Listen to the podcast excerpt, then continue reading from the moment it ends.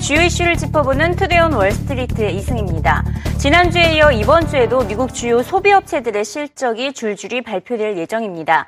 지난주에는 대형 백화점들의 실적이 부진했었죠. 이들 업체들의 주가가 주간 기준으로 20% 가까이 하락한 업체도 있었습니다.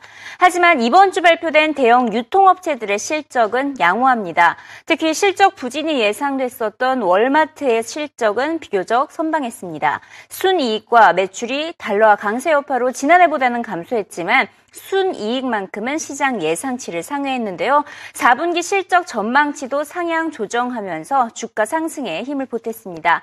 월마트는 환율 영향을 제외하면 전체 매출 성장률이 약 3%가 될 것으로 내다봤습니다.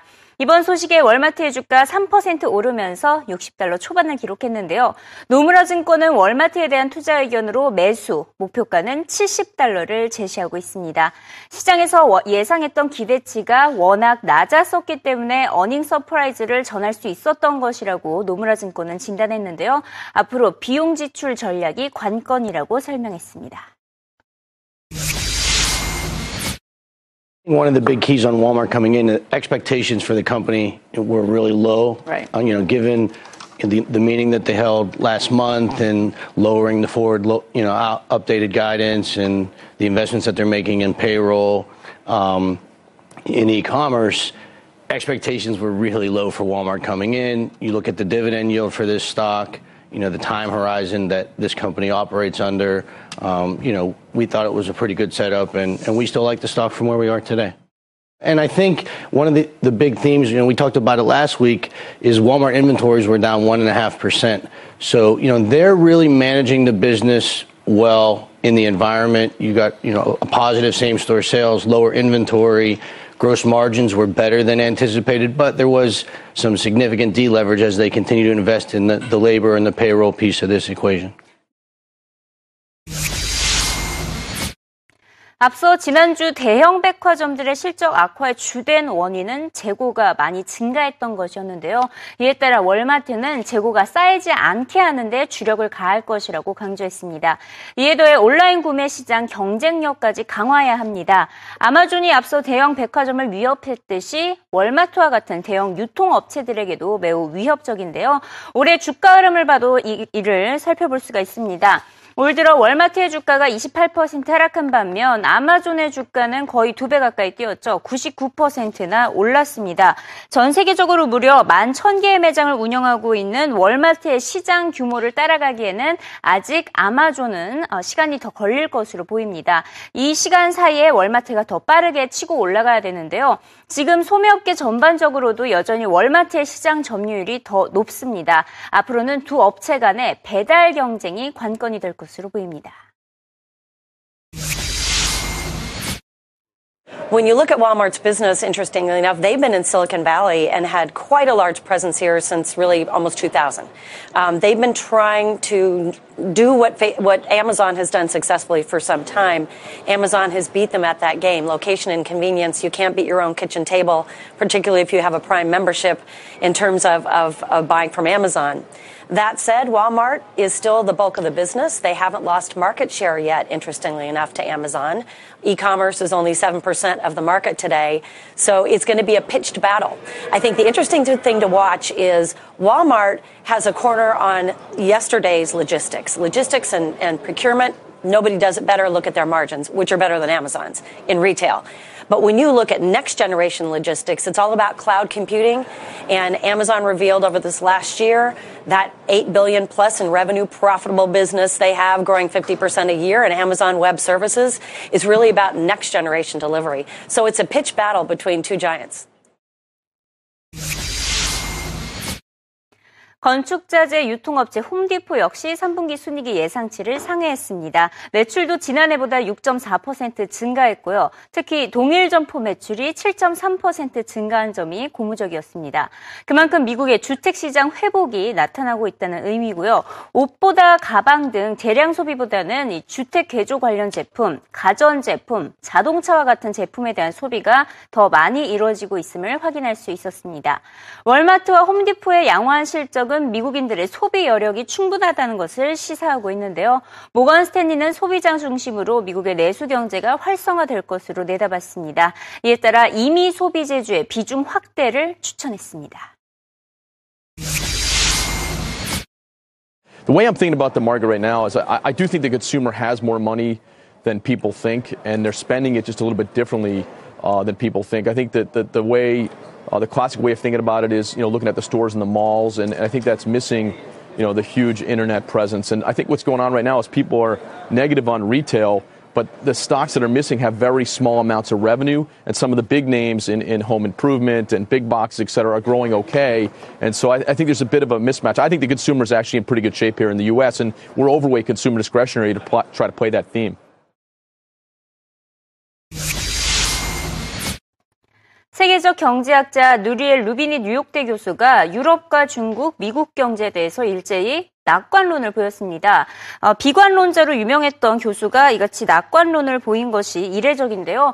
일단 파리의 최악의 테러에도 추가 공격이 없다면 유로조 경제가 성장 가능하다고 진단했고요. 중국 경제는 내수 경제 활성화 중심으로 전환되는 과정에 어려움은 겪을 수 있겠지만 경착륙은 없을 것으로 내다봤습니다. 물론 중국의 경제 성장률이 이 전환 과정에 있어서 5%대로 둔화될 가능성이 높다고 내다봤습니다. 하지만 이는 경착륙으로까지는 이어지지 않고 이로 인해 글로벌 경기 침체도 없을 것으로 내다봤습니다. 주식 시장도 안정화될 것으로 진단을 했고요. 하지만 중국의 경제가 둔화될 것은 확실하기 때문에 원자재 시장에 대한 투자는 어, 피할 것을 추천했습니다. First, I have an outlook for the global economy. I think that next year we're going to have a continuation of the global economic activity. We're not going to have a global recession because China is going to be able to avoid a hard landing. But growth is going to be mediocre throughout the world because we have potential growth falling and now weaknesses in emerging markets, weaknesses in China, and even U.S. economic growth is going to be quite mediocre. So it's an outlook where returns for equities next year, say U.S., are going to be barely low single digit. That time I said that uh, the panic was unreasonable. Guess what? Now Chinese equities are up 20%. In the summer, people were saying China's going to have a hard landing. I said there's a bumpy landing. They said there'll be a collapse of the currency. I said it's going to stabilize. And they said the stock market is going to crash. And I said no, it's going to stabilize. The good news about the global economy is that China is not going to have a hard landing. Therefore, the stock market is going up there.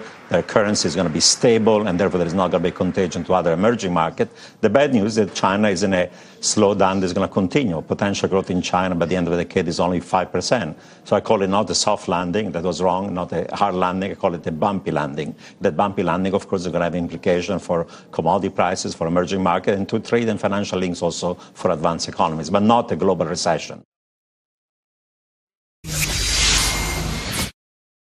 특히 미국 경제를 가장 낙관했는데요. 미국 경제가 침체에 빠질 가능성이 없다고 진단했습니다. 미국의 금리 인상과 중국의 경기 둔화가 동시에 나타나면 침체에 빠질 수가 있지만 그럴 가능성은 희박하다고 진단했고요. 미국 내수 경기만큼은 견고하다고 강조를 했습니다. 연준이 다음 달에 금리를 인상할 수 있지만 중요한 것은 시기보다 과정이다라는 이 같은 전형적인 어, 발언을 가졌습니다. 내년 세 차례의 금리 인상을 예상했는데 있는데요. 연말 기준으로 기준금리가 최대 1.25%까지 도달할 것으로 내다봤습니다.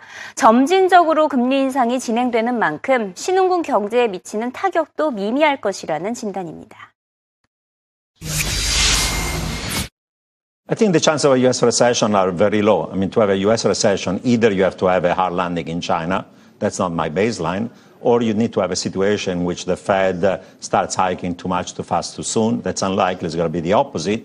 Or a situation which the Fed starts hiking too late and inflation gets out of control, then they have to tighten. You have a recession by 2017. I don't think inflation is going to surprise too much on the upside. The Fed is following carefully the data. And therefore, I think unless there is another major external shock, either China or a global stagflationary shock like we had in 73 when oil prices doubled, quadrupled, or 79 Iranian revolution, 1990, this is the opposite. We have turmoil in the Middle East. The Middle East is burning, and oil prices are falling. Why they're falling in spite of that? Why there is no feed premium? Because there is no, uh, there is a glut of supply. Shale gas and oil in North America, lots of shale gas and oil around the world and so on. And therefore, you need to have a shock, either external or domestic, I think is unlikely. Do you think the Fed will move next month?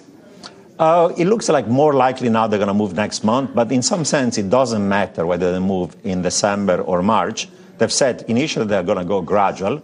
Now they're saying they're going to go very gradual. What does very gradual means? Even less than the dots. The dots say once this year, four times next year. For Fed funds rate, it'll be barely by one and a half by the end of next year. I think that if they move in December, they're going to move only three times next year. If they're gonna, not going to move in December, they're going to move three times next year. So the Fed funds rate is going to be between 1 and 125 by the end of next year, regardless of whether the Fed moves in December or March. You don't That's not very important.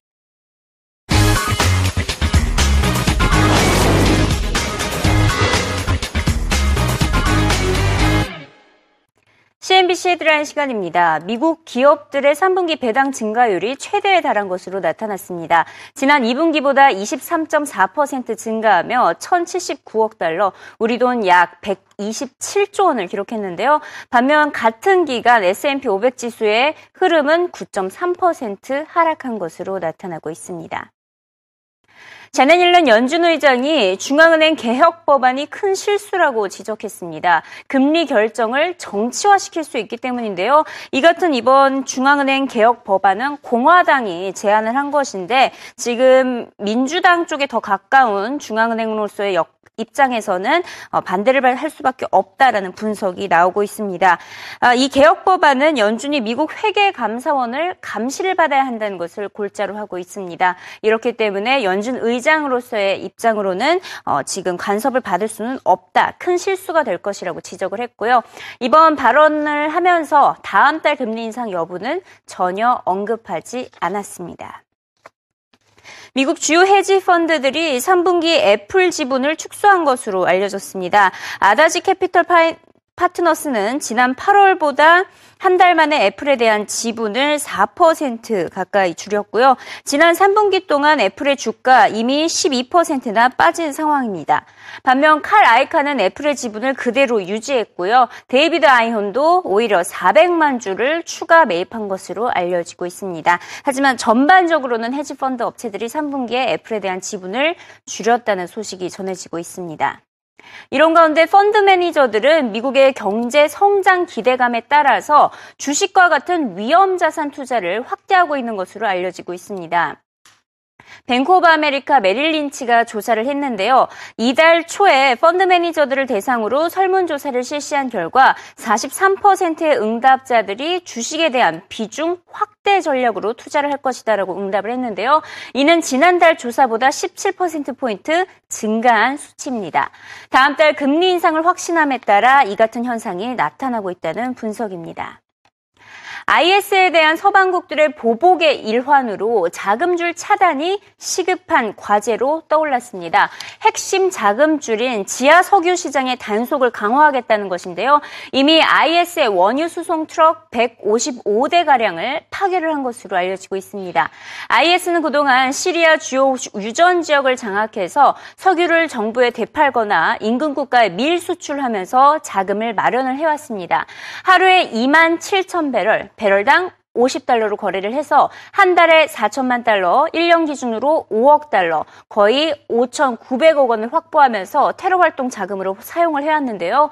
이에 따라 서방국들은 IS의 주요 원유 확보 지역인 시리아와 이라크 북부를 겨냥하기로 결정을 한 것으로 알려지고 있습니다. 이렇게 된다면 중동 지역의 원유 생산에 차질이 빚어지고 국제 유가가 더 오를 수 있다는 전망까지 나오고 있는데요. 하지만 지금 원유 시장에 공급 과잉이 너무 지나치기 때문에 유가가 크게 오르지 못할 것이라는 전망도 함께 나오고 있습니다. 최근 나타나고 있는 반등은 일시적인 현상일 뿐 결국 유가가 배럴당 40달러를 하회할 것이라는 전망입니다. Our models continue to stay short oil. If anything, in recent days, we've increased that position. Um, I think a lot of you know traders I've talked to here at the CME conference were a bit nervous, certainly on Friday after the terror attacks. We saw a bit of a bounce, certainly in prices, but now the market seems to be focused right back on the supply situation, which we have a tremendous amount out there. Tankers lining up outside Houston.